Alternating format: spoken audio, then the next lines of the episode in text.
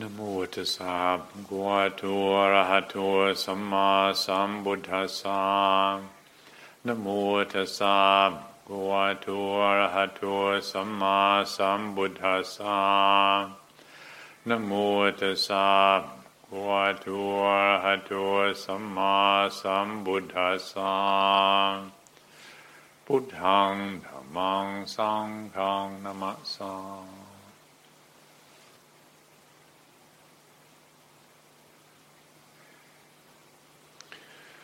I would imagine that all of us here are familiar with the aspiration or the interest, the wish to make a, a positive contribution uh, to this world that we live in. Uh, I'm sure there are some people around who perhaps don't think about such things, but if you're going to put yourselves through what we all do here on such occasions, then it's obvious that everybody here cares. We, we care about how we contribute, what we contribute. And the question, I'm sure, arises in how can we make a difference? Can we make a difference? And the chaos and confusion sometimes seem so enormous. Can one person or even a small group of people make a difference. And and it doesn't take a lot to recognize that we all do have limitations. And so we're confronted with that perception limited ability limited access to the heart radiances. Of course we would like to radiate love and kindness and compassion into the world, and there's certainly a shortage of it. And but I'm again sure all of us would acknowledge that we experience the condition of limited ability and obstructed awareness, and mm. so what can we do to make a difference? It's, this challenge that all of us are faced with, untangling the heart knot that we experience, that is the consequence of living an obstructed awareness, limited awareness. This untangling this condition is a very individual thing. Yes, we can hear the teachings from the tradition and the different teachers and recognize engage the various practices, and some we find pertain and some we find don't. So it is a very individual thing. It's, and it's, I think it's important as we consider this question of how can we make a difference that we take this on board. We've got to figure it out. There isn't anybody who's got the answers. A lot of people might sound like they've got the answers. Some people might tell us they've got the answers, that there's a system, there's this technique that you just do this, this, and this, and then it'll all fall into place for you. And, and maybe some of you have tried some of that and found that approach is, is uh, rather lacking. The complexity of human confusion cannot be, uh, should not be underestimated. And so the Buddha didn't want us to just believe in systems and techniques that other people did and found worked. He wanted us to find out for ourselves. And every individual needs to find out for themselves. And so I'd like this evening um, to consider some of the some of the priorities that stand out for me when I, I look at my own practice and I look at the tradition and I look at all the people who I see practicing this tradition, hmm, what seems to work? Are there particular principles that stand out? Yes, there are. How do we identify them and how do we cultivate them? So last month we uh, considered the predicament of what I described as the collective identity crisis, the global identity crisis, which seems to be troubling you know, such a large proportion of humanity. Uh, and, people desperately trying to find out who they are and feeling insecure and not knowing where to find stability and, and confidence. And I tried to present a picture of how over the last few decades and the last century, more or less, there has been a shift, a major, significant shift in the nature of activity of human consciousness. And what I'm talking about here is the, the conventional sense of self, me, I, self. This that we identify as that up until very recently in human history has always been managed, has always been informed with various beliefs and for some people direct perceptions of that which is inherently stable, that which is inherently secure, that which we can depend on. And for many reasons, most of them stemming from materialism, uh, these beliefs have now lost their influence. And so, for large swathes of humanity, again, people no longer believe in something taking care of things or somebody taking care of them or that there is anything outside of themselves that they can depend on. Had a very long and interesting conversation with Luang Por Thiradhammo a few days ago, and he's living these days in a a monastery just outside of Sydney in Australia, and he's writing a book which I'm encouraging him to get on with. It's uh, the working title is called Self Making, and it deals just with this: the the nature, the structure of the self, and what the Buddha had to say about the self. And and he was commenting in our conversation how surprising it is that hardly anybody actually stops and looks into the nature of the self is this thing that we identify as really stable? Is there anything there that's permanent? Is, uh, is it possible to find security in what we call the self sense or the self structure or the personality or I or me or ego, whatever word we want to use for this experience, this perception, this configuration? And yeah, as Thiradhammo was pointing out, how how rare it is that people stop and look into it. And once you do stop and look into it, well, the questions start arising. Well, where is the the essence? Where's the permanence? And where is the possibility of security? And and some of you will be familiar with the the image I suggest we consider when looking into the self is that of a rainbow that really does look like a substantial something, and we can be really impressed with it, want to take photos of it. But the closer we get to the rainbow, the more it disappears. And until, in the case of a rainbow, you realize it's just a refraction of light. There isn't any essence there. There's a dynamic which creates apparent reality, but it isn't as secure and substantial as it appears. And well, the Buddha wanted us to similarly look into this nature of self, and and with the interest in finding out the reality, the actuality, and and this is so. The Buddha's teaching is not just a belief system. It's not allowing us to rest on the assumption that the sense of me and mine and my way and my preferences and my opinions are all valid, and certainly that not that they're the, the main player in this this drama that we find ourselves engaged in that we call life, but rather to very carefully develop those aspects of consciousness so that we can ask the right questions at the right time and come to our own understanding. And that transforms, potentially, the Buddha wanted us to understand that has the power to transform our relationship with this apparent sense of self. This addresses this, this issue of identity.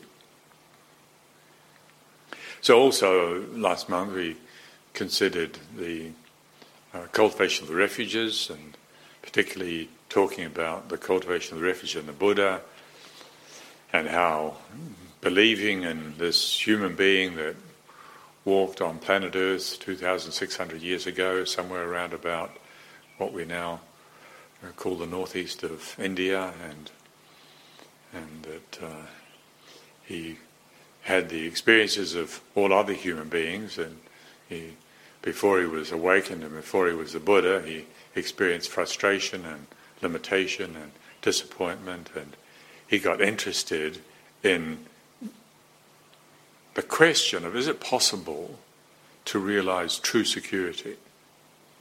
He likewise was asking this question how can I make a difference? How can I help? His aspiration, his resolve for liberation was made many lifetimes ago with the intention of generating benefit for all living beings. It wasn't just he that was suffering, all beings were suffering. That was apparent. And so embracing this question of how can I make a difference? Is there a possibility of seeing beyond this apparent reality that seems to persistently lead us to experience of being limited? And so we fortunately mm, understand that the Buddha did realize that which is beyond the way things appear to be. And he arrived at the experience of actuality, which we refer to as liberation or freedom.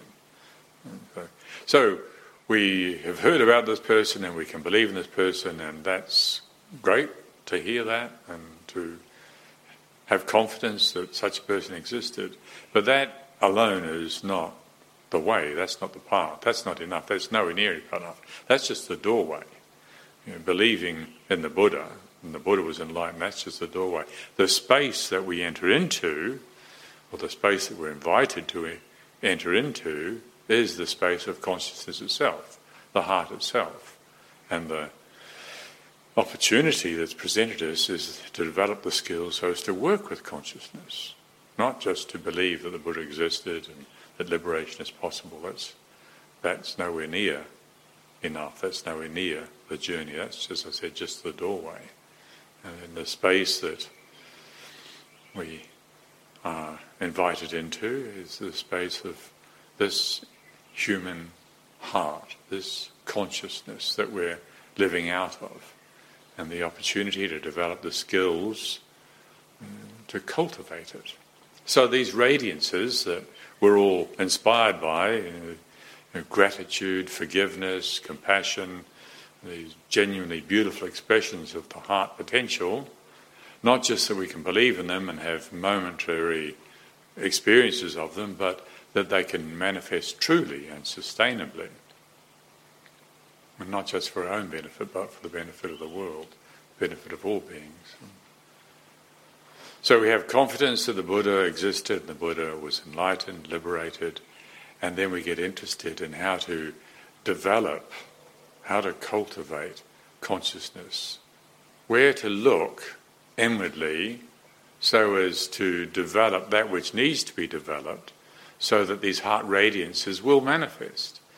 Now, we can be sometimes uh, overly excited and impressed. Maybe we meet uh, somebody who's manifesting the heart's beautiful potential, or perhaps we ourselves have momentary encounters with the, the beauty that's potentially there. The, the Buddha holds up the example of the selflessness and the beauty of a mother with her only child, when she's willing to completely forget about herself, the, the self sacrifice uh, for the sake of another, that selflessness and the, the beauty of that.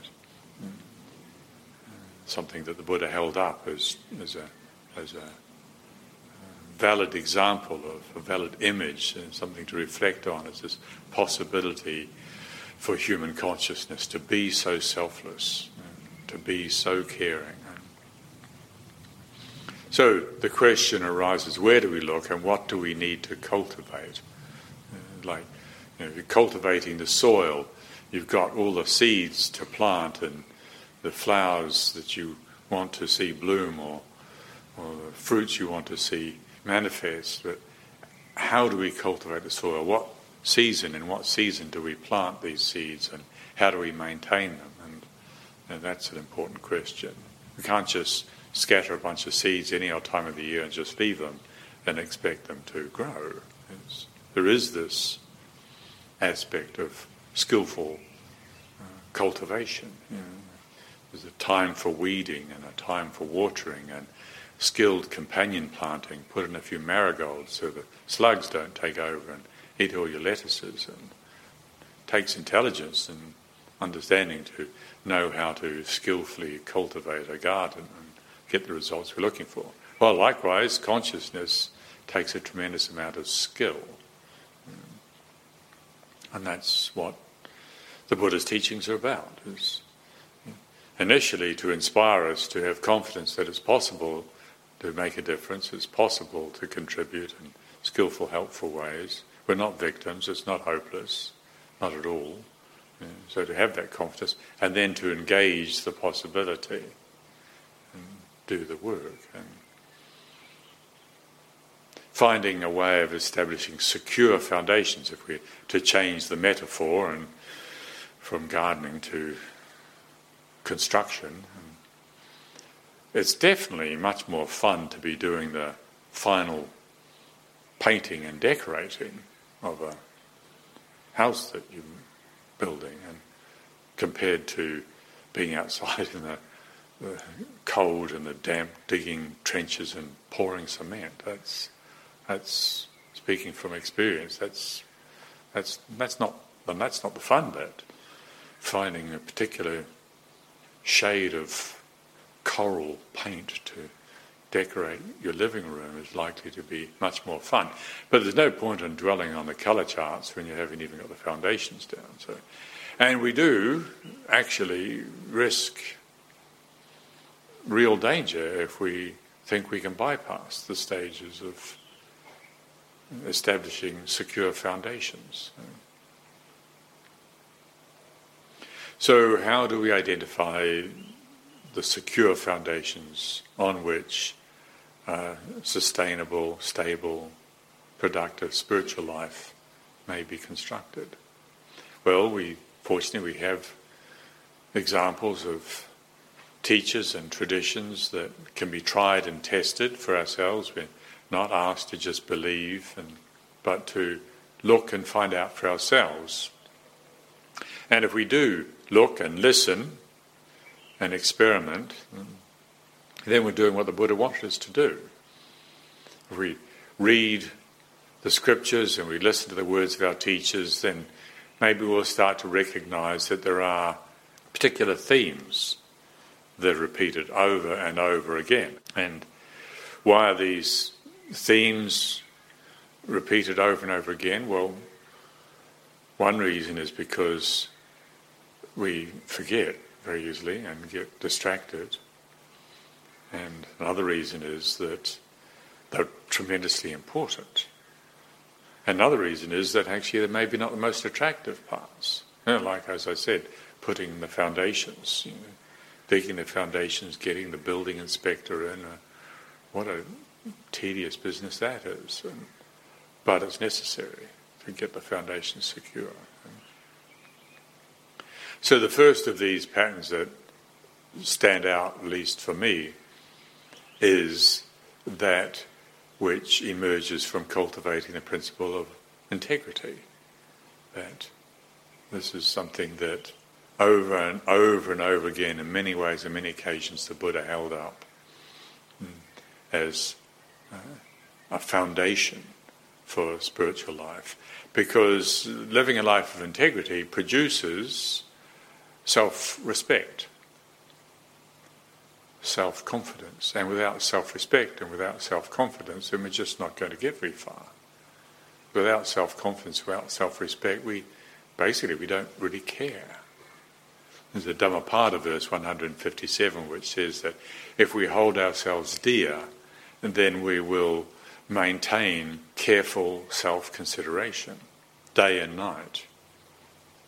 But is encouraging us, if we care, then to express that with this self consideration. Like, self consideration is not the same as self obsession. Self consideration, self care is completely different from self obsession, self centeredness, self inflation.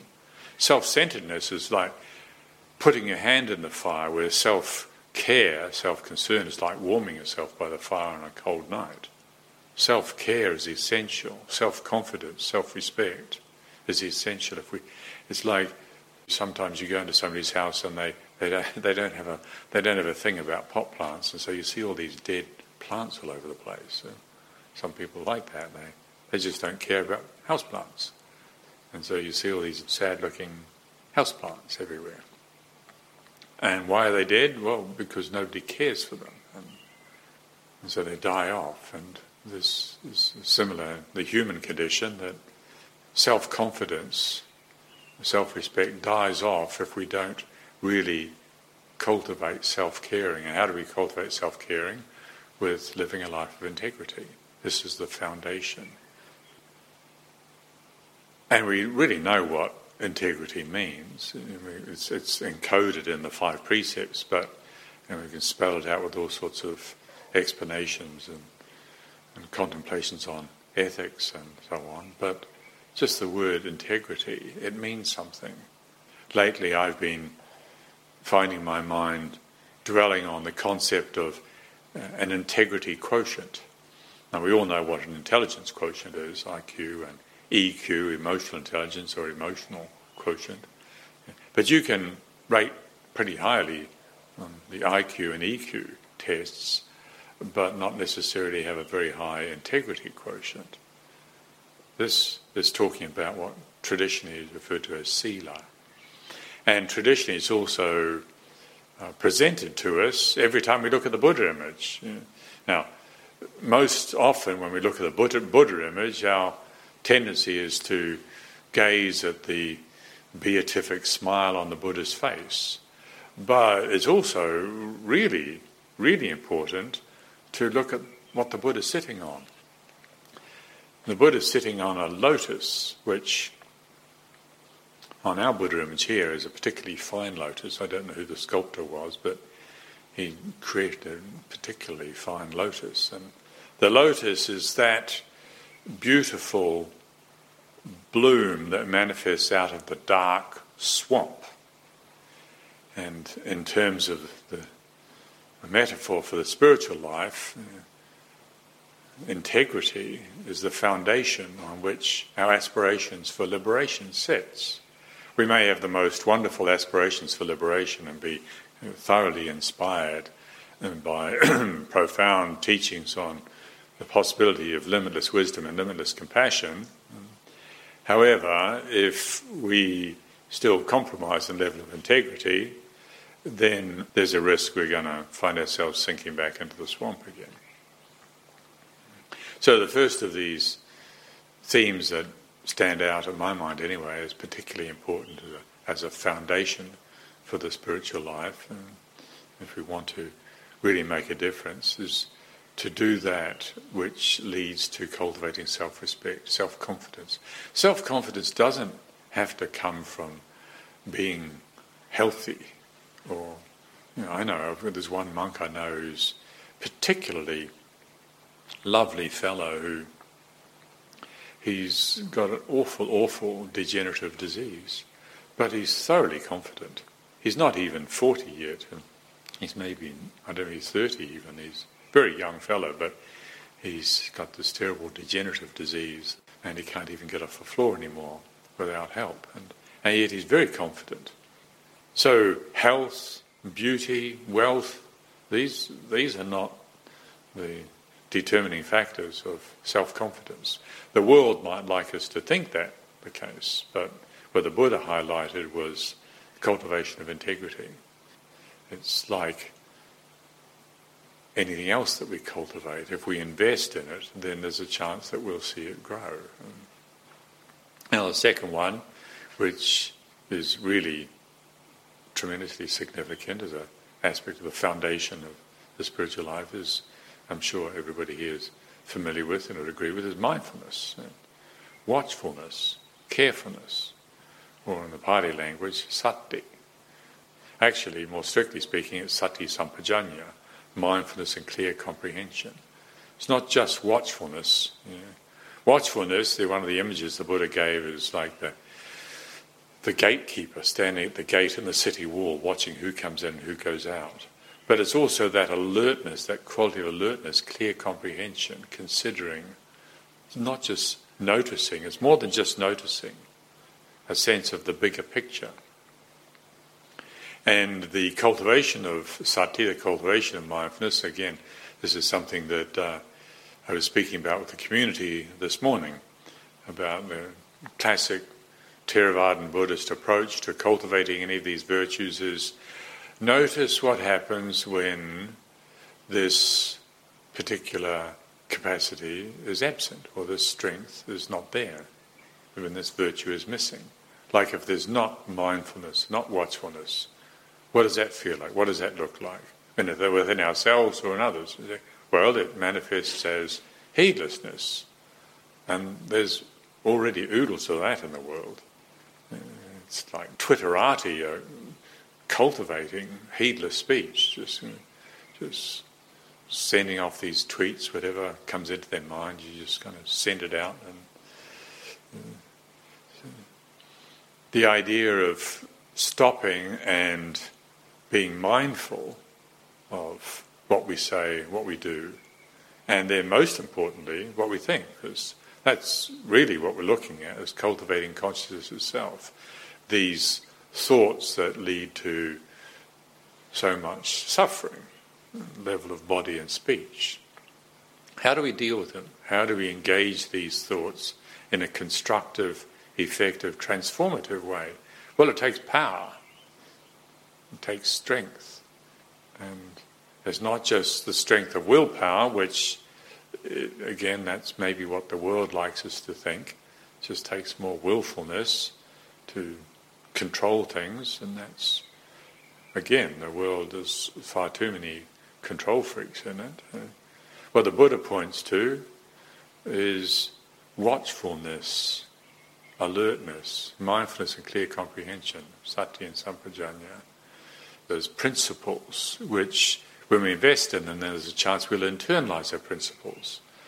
Like integrity, we can believe in that, but if we invest in it and we cultivate according to it, then there's a chance we'll internalize that principle and it becomes something like an inner structure that affords the heart self respect, self confidence, fearlessness.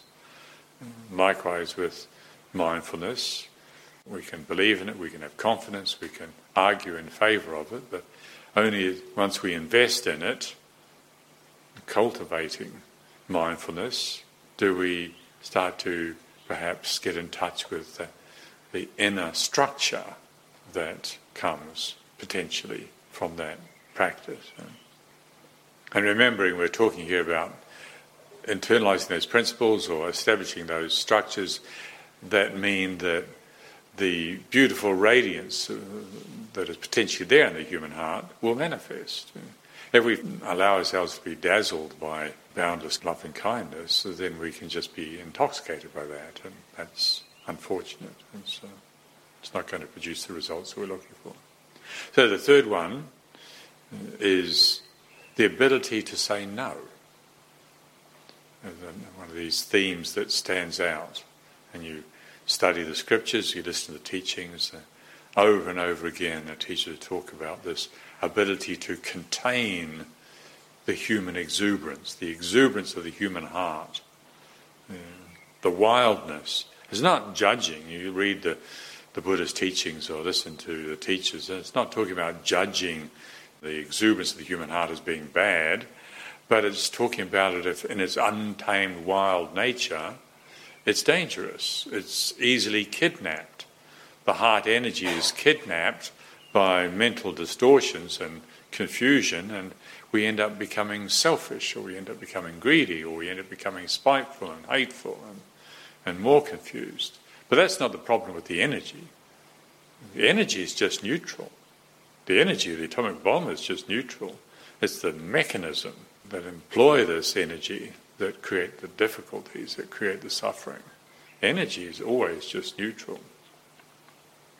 So the energy of the human heart, the passion the human heart needs to be contained. Now, we all know what it means to indulge in our passions and, and just eat what we want and say what we want. And, and we probably know what it means to repress and deny and refuse. And, uh, and furiously angry and resentful and bitter, but we just bite our tongue and push it down. Neither of those ways are encouraged. Quite the opposite. The Buddha spoke about them as being a dead end. Both of those attitudes are a dead end, a disaster. But there is the other possibility, which, as you would have heard spoken about many times, the middle way, where we're invited to build up the strength of holding the intensity, containing this wild nature. And this is training. And involves the ability to, and the willingness and ability to say no. It's like what we're talking about here is like an advanced stage of what parents would know as the terrible twos. In the age of two years old, where children just say no to everything. No, I'm not going to go to bed. No, I'm not going to eat. No, I'm not going to do what you ask me to do. And if children are not allowed to transit through that stage of development adequately, well, they can end up with serious difficulties later on in life. And they, that's just part of development. The children need to learn to be able to recognize their ability to say no and to uh, offer resistance. And well, likewise, in the spiritual path, we, we need to exercise that capacity to contain or restrain uh, untamed exuberance, free from judgment, free from habits of indulging and denying, recognizing the potential to do good and the potential to do harm. We, ha- we all have this potential impulses that we feel in our hearts, we think in our minds, and can bring tremendous good into the world, or can cause tremendous damage. So, learning how to say no, and that again leads to an increase in self-respect, an increase in self-confidence. Like, you know, like somebody who's healthy and fit and and strong, and go walking down the street, and they know how to look after themselves, and or if it's if it's winter time, there's lots of bugs around, and you know you're healthy and fit. Well, you, you can have confidence. Well, likewise, if our hearts are imbued with this, what's called indriya samvara in Pali, sense restraint, the ability to say no to untamed wild impulses. If we have this in place, functional, then there's a, a level of competence comes from that a level of security. And, and referring back to that metaphor before about building foundations, that this is one of the strengths that can contribute to the foundation of a spiritual life. And if we don't know how to say no, uh, a lot of people, I'm sure, we're all aware, you know, there's no interest in saying no. I want to say this, I'll say it. I want to eat this. Like if you find out that you've been over consuming on sugar and you're suffering the consequences of on all sorts of painful levels and you realize you're going to have to give it up and that means saying no and then impressions in your mind of you know, huge stacks of blueberry pancakes with dollops of delicious ice cream and generous amounts of maple syrup and whatever else. I want to eat pancakes. So, you want to eat pancakes. But does that mean to say you need to eat pancakes? Do we need to eat pancakes? Do we need to eat ice cream? Often people use that word need when it's not doesn't really apply. I need this. Well, if we change that word need to want, then it becomes more workable. If we use the word need, it feels like somehow I'm going to die if I don't get it. Many times when people use the word need, it's got, nothing like a need, it's just a conditioned desire. And if we recognize that and we recognize the potential strength and ability that comes from being able to contain that, not denying and repressing the desire to eat a stack of blueberry pancakes and yummy ice cream, but not indulging in it. Say, I want it, but it feels like this. This is wanting. again, if we have self confidence, if we have mindfulness, we have watchfulness, if we have these other elements in place, well, then there's a better chance that we'll be able to do this, that. We'll be able to watch that, watch wanting arise, contain it, and we don't have to be defined by it. We don't have to be enslaved by the conditioning influences of the sense objects. But it's important to understand this is not coming from a judgment of the sensory world. Quite the opposite. It's getting interested, it's studying our relationship, it's taking responsibility for our relationship with the sensory world. So the last of these principles which stand out for me as as foundational and and really essential if we want to build a secure spiritual life, if we're interested in cultivating consciousness so the potential beauty is able to manifest in a sustainable, genuine way, is wise reflection.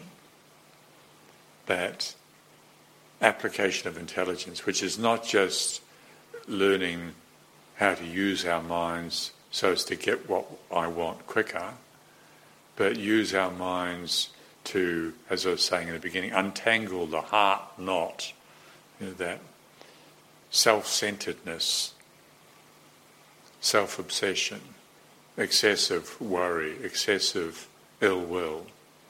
There's nothing wrong with being rightly concerned about the world, but being obsessively worried is too much. There's nothing wrong with feeling aversion for abuse and when we see it. But when aversion turns into hatred, it becomes toxic. So, how can we undo the conditioning that keeps us identified as these obsessive tendencies? Hmm, so, wise reflection is about asking the right question at the right time in the right way. Not just any old question, but knowing the right question to ask. Cultivating first the other qualities yeah. self respect, self confidence, and watchfulness, mindfulness, and clear comprehension. Ability to contain our enthusiasm. It is quite possible and, happens a lot in the spiritual journey that people get very greedy for insights. They get greedy for understanding. They feel completely, thoroughly justified. There's no equanimity, no balance. And we're not talking here about getting rid of intensity cultivating the ability to hold to a point of balanced intensity, that's part of the process, absolutely. But becoming pulled into the vortex of craving solutions to our profound and relevant questions, profound and relevant they may well be, but being pulled into a demanding, greedy relationship with them, that's not going to help us. That's not going to help others. So, wise reflection, as the Buddha speaking with his son, the Venerable Rahula, when he asked Rahula, his son, What's the point of a mirror? And Rahula said, It's for seeing your face in. And then the Buddha went on to saying that, So I say, wise reflection is for seeing the dynamic of consciousness, seeing it accurately. Wise reflection is for seeing and understanding recognizing the reality, the actuality. So if we, or when we're interested, when we're considering how we can help, how we can make a difference to this world we live in, and, and then we feel limited in our own ability to manifest the beautiful potential of, of gratitude, kindness, forgiveness, compassion, these qualities. And let's be careful not to get disheartened. If we allow ourselves to get disheartened, well, it's because we haven't been approaching this process in a balanced way. We're all making good effort. It's how to make the effort in a way that makes a difference. And it's wise to remind ourselves to reflect regularly that this path of practice, if we apply ourselves to it in a balanced, consistent, sincere manner can give us the results we're looking for. It can equip us with the opportunity to really meet ourselves, really meet ourselves, not just meet our image of ourselves.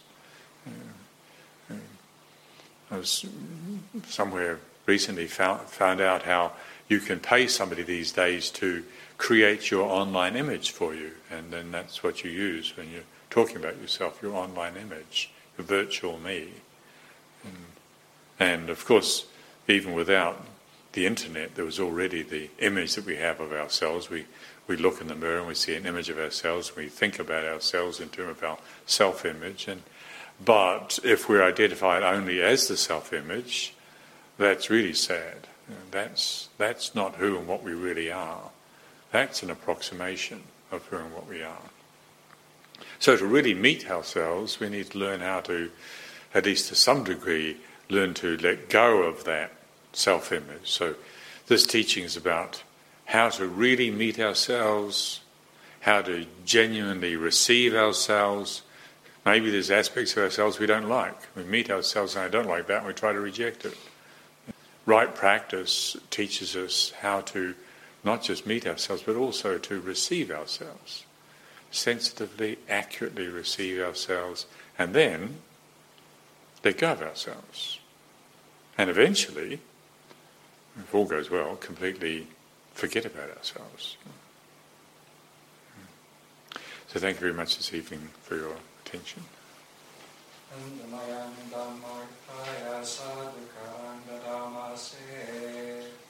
Sa